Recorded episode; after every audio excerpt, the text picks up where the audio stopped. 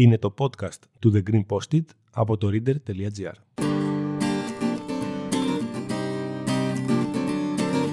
Γυρνάω στις Αθήνα στη σοκάκια και γράφω όλα τα εσώψυχά μου σε χαρτάκια. Γεια σας. Είμαι το Green Post-it.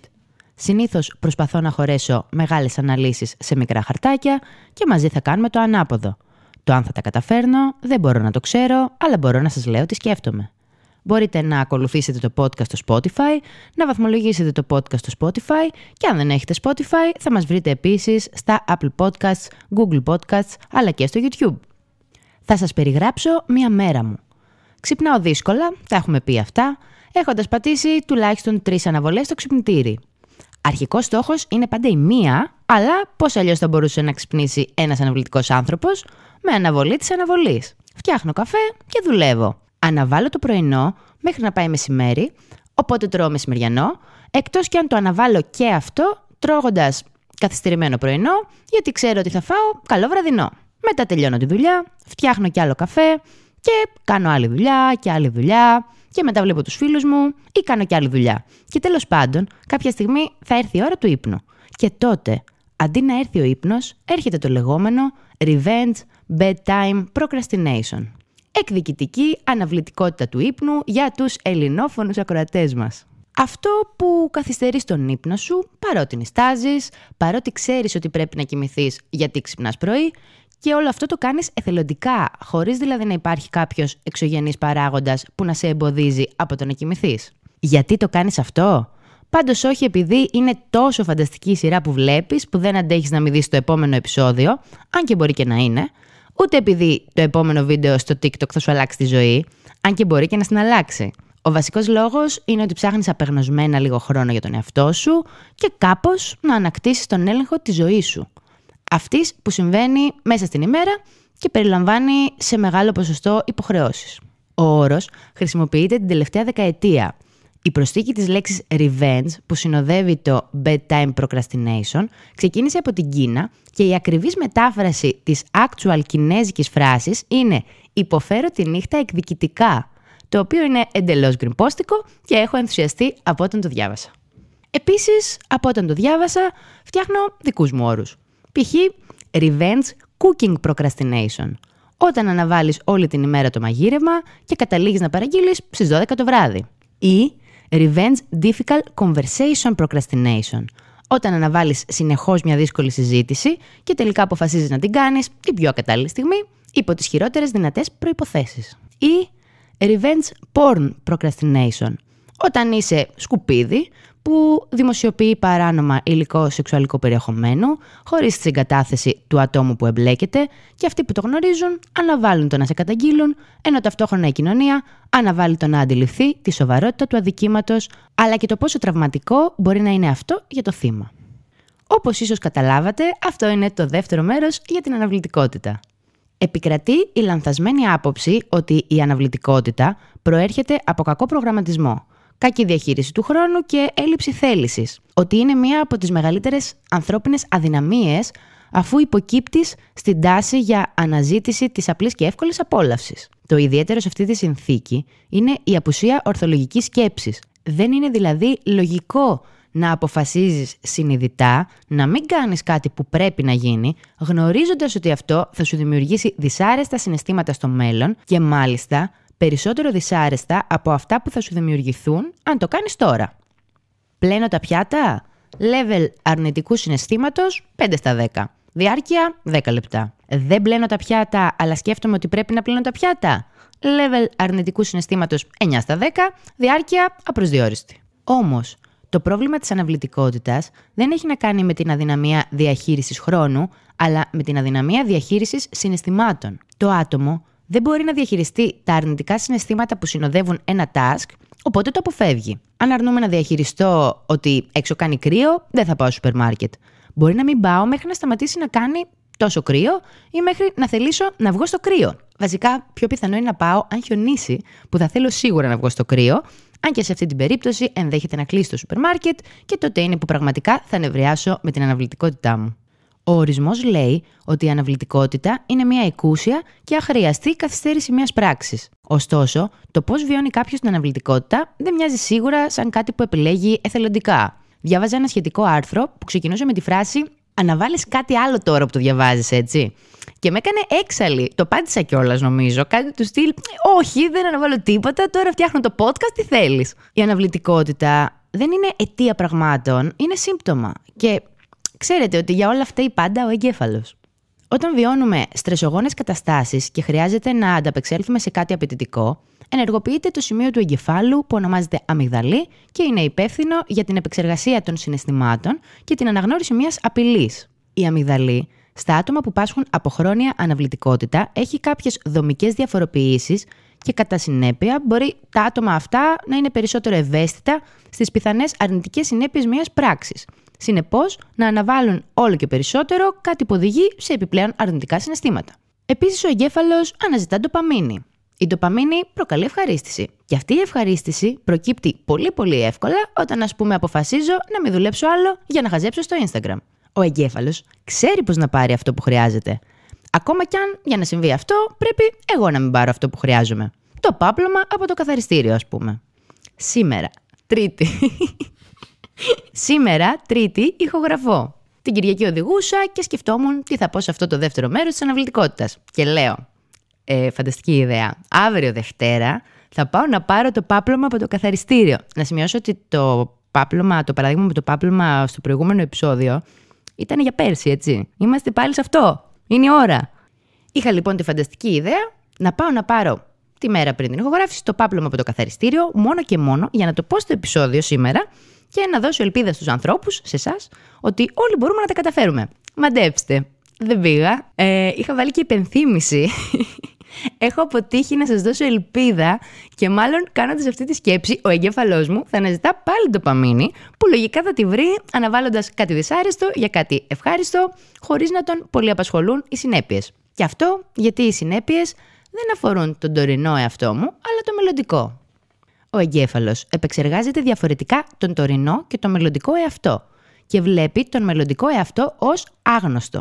Άρα, αν εγώ έχω να πάρω αυτό το πολύπαθο πάπλωμα από το καθαριστήριο, αλλά δεν θέλω να το κάνω τώρα, το αναθέτω στο μελλοντικό εαυτό μου.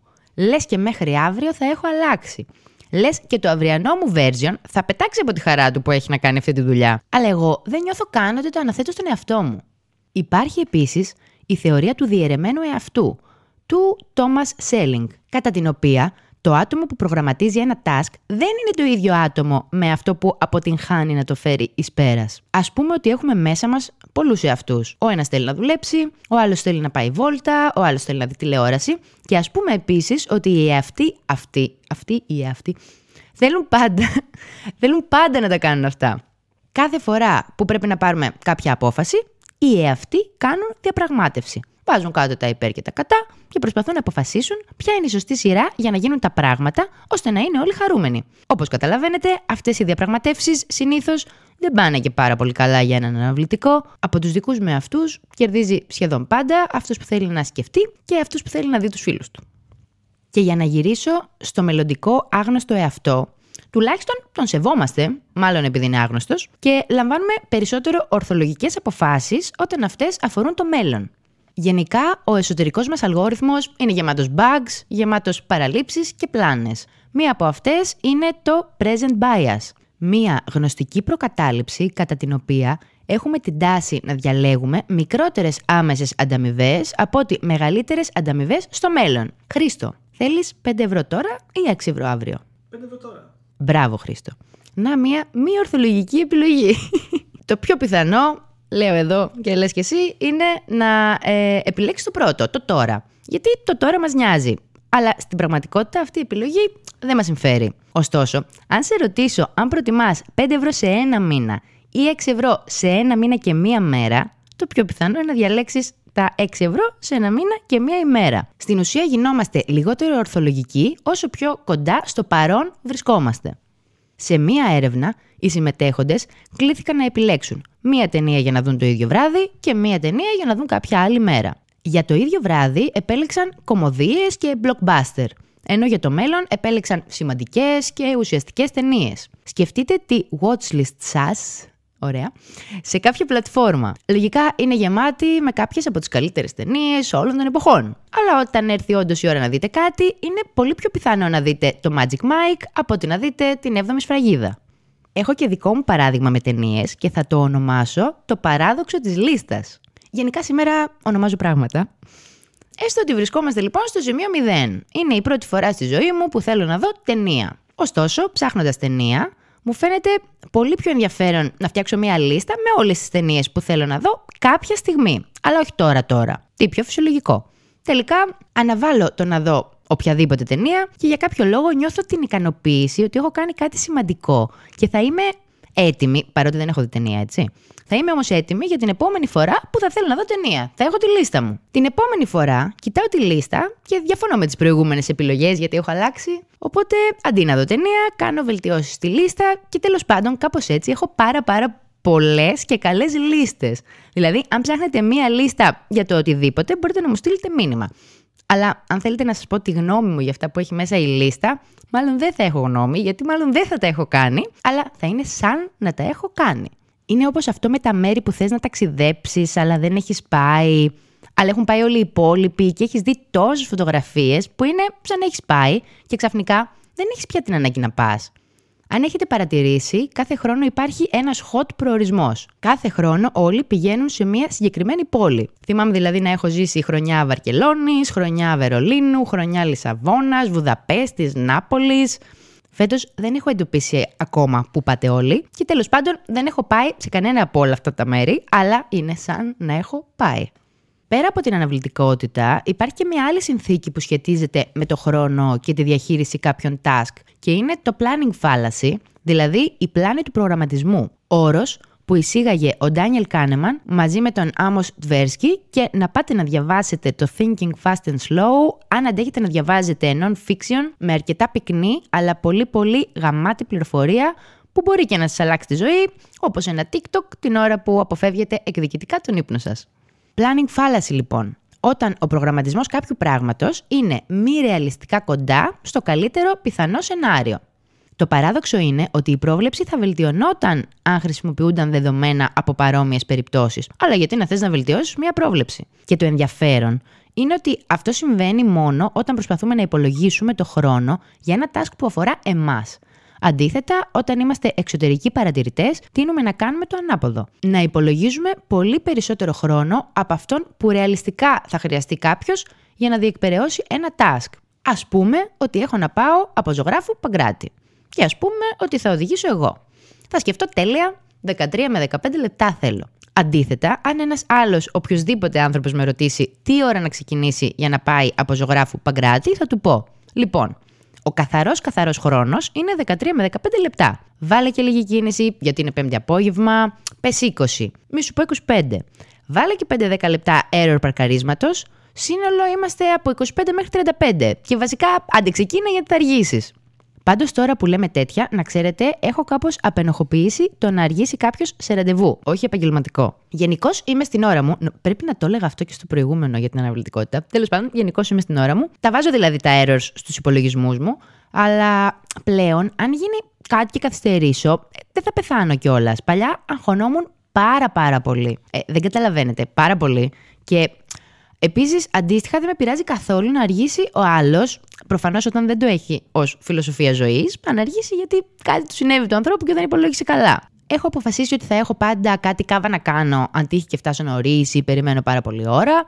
Και κάπως έτσι έχω λύσει για πάντα ένα από τα 32.164 προβλήματά μου. Η φάση λοιπόν είναι ότι OK, okay, τα λέμε στο τάδε μέρος, περίπου την τάδε ώρα και πραγματικά δεν θυμάμαι την τελευταία φορά που Απλώς ο καθένας δεν πήγε όποτε τον βόλευε, νωρίτερα ή αργότερα.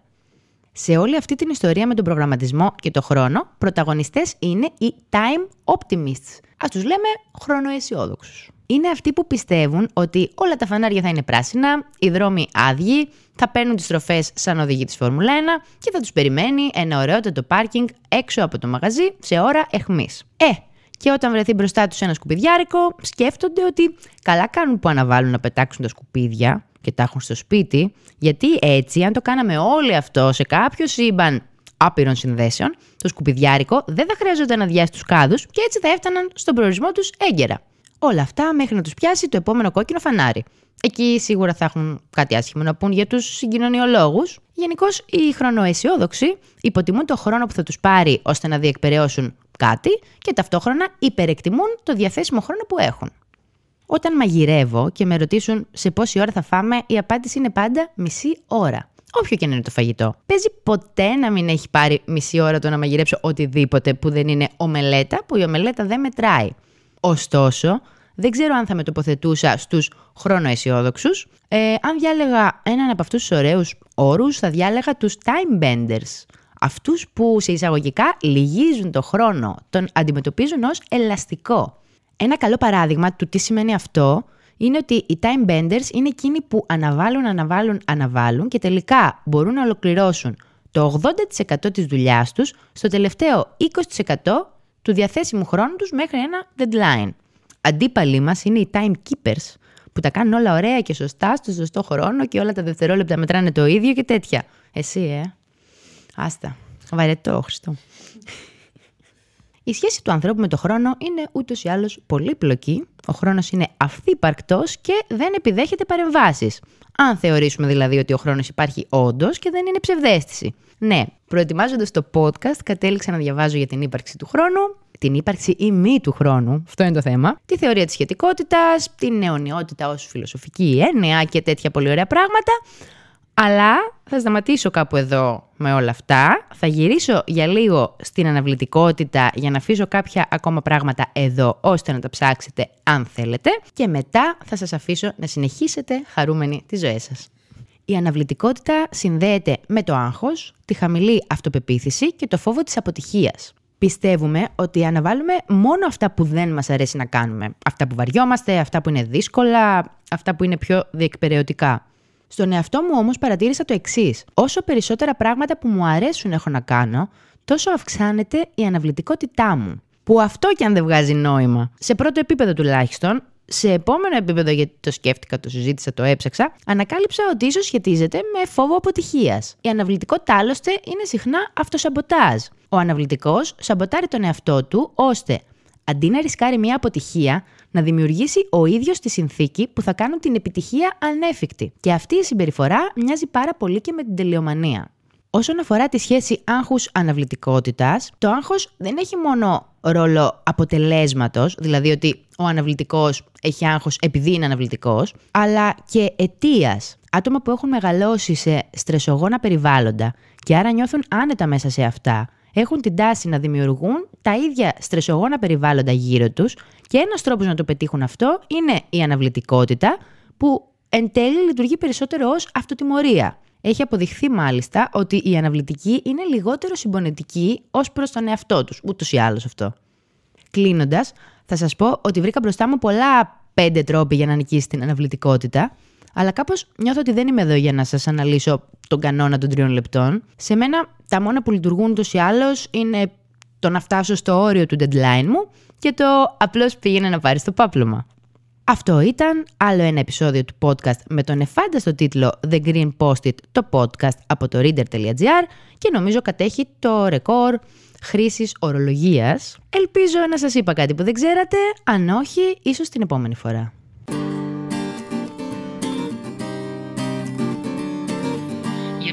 Αθήνα στα σοκάκια και γράφω όλα τα εσωψυχά μου σε χαρτάκια.